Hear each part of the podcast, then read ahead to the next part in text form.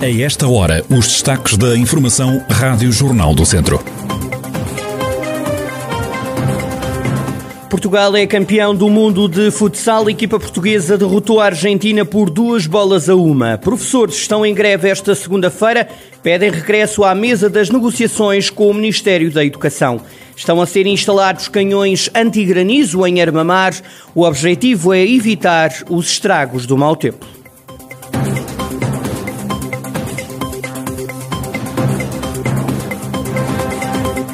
A atualidade da região em desenvolvimento já a seguir.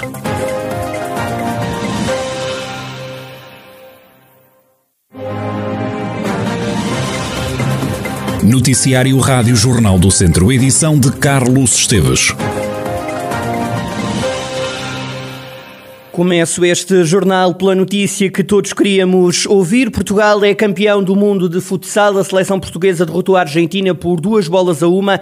André Coelho e Fábio Cecílio são naturais de Viseu e fizeram parte deste plantel que é agora campeão do mundo de futsal.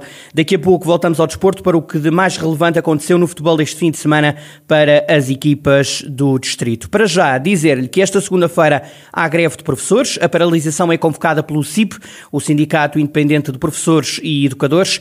Voltar à mesa das negociações é um dos motivos para os professores estarem em luta, como refere à Rádio Jornal do Centro Júlia Azevedo, presidente do CIP. Durante dois anos estivemos completamente parados em termos de negociação, ou que se pode estender a dizer que em termos de democracia, a democracia esteve suspensa, e é esse o principal motivo que nos está a fazer greve, é a reabertura das negociações para tratar alguns temas que são demasiado importantes para os professores e educadores que são a progressão, nomeadamente a abolição das vagas de acesso ao quinto e sétimo escalões, é a aposentação, um regime especial de aposentação, também a pré-aposentação, a pré-reforma, eh, ser uma possibilidade com uma reforma digna, porque, como sabe, a classe docente está extremamente envelhecida e cansada e precisamos de rejuvenescer e os professores têm direito ao seu descanso ao fim destes anos todos de, de serviço. São as ultrapassagens, porque há docentes com menos tempo de serviço que ultrapassam os docentes com mais tempo de serviço são os concursos com um princípio único que é a graduação profissional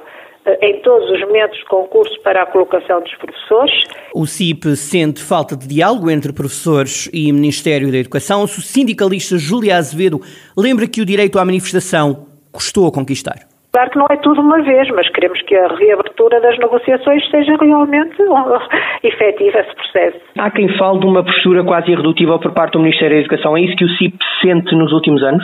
Sim, eh, é isso que nós sentimos nos últimos anos, porque realmente não há diálogo, não há, não há abertura, quer dizer, não há uh, duas partes que fazem parte que, tanto estou a lutar por esta democracia, não é? Pela luta sindical, pelo direito à luta sindical, pelo direito à greve, pelo direito à negociação. Isto custou-nos caro a nós e aos nossos antepassados. E esta parte, que é importantíssima em qualquer democracia saudável, é o facto de sentarem ambas as partes à mesa da negociação e estabelecerem pontos através do diálogo. Nós não é tudo de uma vez, eles também não pode ser tudo de uma vez, tem que existir um diálogo, uma aproximação e, e ouvir os professores e tentarmos chegar a consensos e pontos penso que é assim que deve ser em democracia. Julia Azevedo, do Sindicato Independente de Professores e de Educadores, esta segunda-feira, à greve destes profissionais. Em Irmamar estão a ser instalados canhões anti-granizo. O projeto é da Associação de Fruticultores e da Cooperativa Agrícola de Armamar. José Osório, presidente das duas organizações de produtores, explica que esta é uma arma para tentar evitar os estragos do mau tempo. Nós, após uh, vários sinistros que temos tido durante, durante estes quatro anos, uh, resolvemos, uh, depois de, de analisarmos outro, outros, outros sistemas, vimos que este que era o mais, mais eficaz. E como uma grande parte dos pomares ainda não tem a cobertura, e a cobertura fica muito cara, 90% da, das, dos nossos mares, 90, 95 ainda não têm essas, essas, coberturas. Fomos para este projeto, é um projeto que, que ronda os 2 milhões de euros. O Conselho vai ficar todo coberto com estes canhões que cada, cada canhão eh, cobre aproximadamente 80 hectares, tanto de matos, como de casas, como de pequenos quintais, mas essencialmente e também de pomares. Armamar vai ter eh, ao todo 48 canhões apontados para os céus para proteger os pomares. Oito já estão operacionais. Já estão instalados oito e vão durante agora o mês de outubro vão ser, vão ser instalados os restantes até janeiro. Eles são fabricados na SPAG, uma empresa espanhola, nós fomos verificar, verificamos também lá o seu funcionamento e falamos com alguns agricultores e verificamos que tudo isto é, é eficaz e que pode resolver um, um grave problema que dos granizos, das trovoadas, que cada vez mais, com as alterações climatéricas, nos assolam aqui na nossa região. O responsável explica como é que funciona este sistema. Estes canhões eh, são monitorados por um radar que que quando eh, acontece, quando a trovada se aproxima, eles vão disparando umas ondas, eh, vão disparando umas ondas que faz com que o, o granizo, a trovada ou, ou, se espalha ou transforma o granizo em, em chuva ou eh, granizo mais, mais fino, não prejudicando a colheita, não? porque a maçã com, com granizo tem uma, tem uma perda de, de 80%. Ela, uma grande parte desta maçã vai para, vai para concentrados, que é valorizado a 5, 6, 7, até 10 cêntimos o quilo. José Osório, presidente da Associação de Fruticultores e da Cooperativa Agrícola de Armamar, que está a investir 2 milhões de euros na instalação de canhões antigranizo nos pomares de maçã para precaver os efeitos do mau tempo. O empresário Jorge Loureiro foi eleito, reeleito, neste caso, vice-presidente da direção da Associação de Hotelaria e Restauração de Portugal. A eleição contou com mais de 300 votos.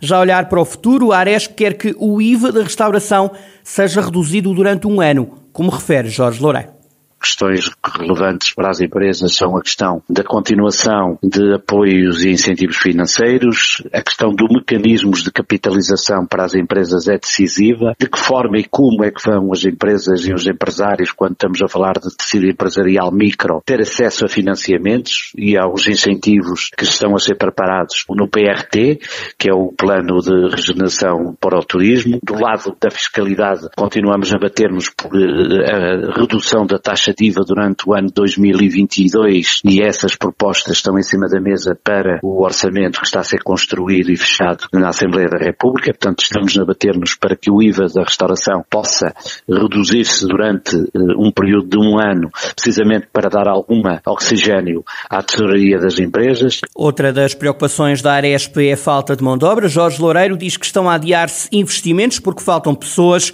e aponta a necessidade de se apostar na qualificação dos trabalhadores. A digitalização neste setor é absolutamente central, mas as, as, empresas precisam de ter condições para ter eh, acesso a este processo de digitalização no turismo, que veio para ficar e que se acelerou com a questão da pandemia. Depois, do lado das pessoas, a contratação, a formação, a capacitação, que é central. Hoje, o grande problema que nós temos é a falta de mão de obra, a falta de recursos humanos eh, é, está a adiar hoje muitos investimentos de muitos empresários empresários e outros que têm capacidade para, na sua atual capacidade física, de uh, ter mais serviço e não conseguem porque não têm pessoas. E, portanto, estas são questões, para além da, na área do alojamento e da gastronomia, a questão da capacitação, a promoção dos negócios e a sustentabilidade alimentar que a todos nos deve também preocupar. Portanto, são muitos os desafios que se nos colocam para estes três próximos anos de mandato.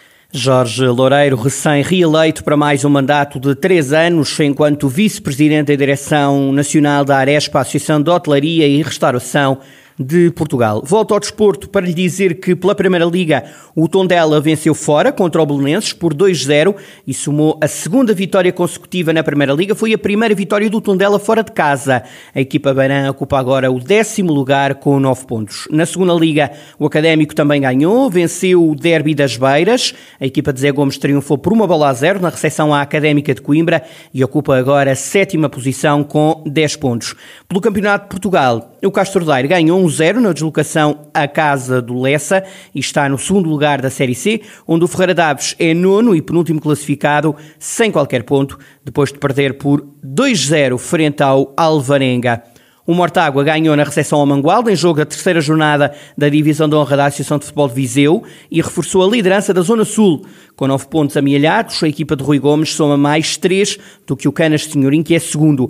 Na Zona Centro, o Sátão venceu por 2-0 na recepção ao Campia e aproveitou um empate a um gol entre Oliveira de Frades e Lusitano de Vilmoinhos para assumir o primeiro lugar com sete pontos. Pela Zona Norte, o Lamelas venceu em casa o Mameta da Beira e está a dois pontos do Rezende, que é líder. Vamos ao quadro de resultados total.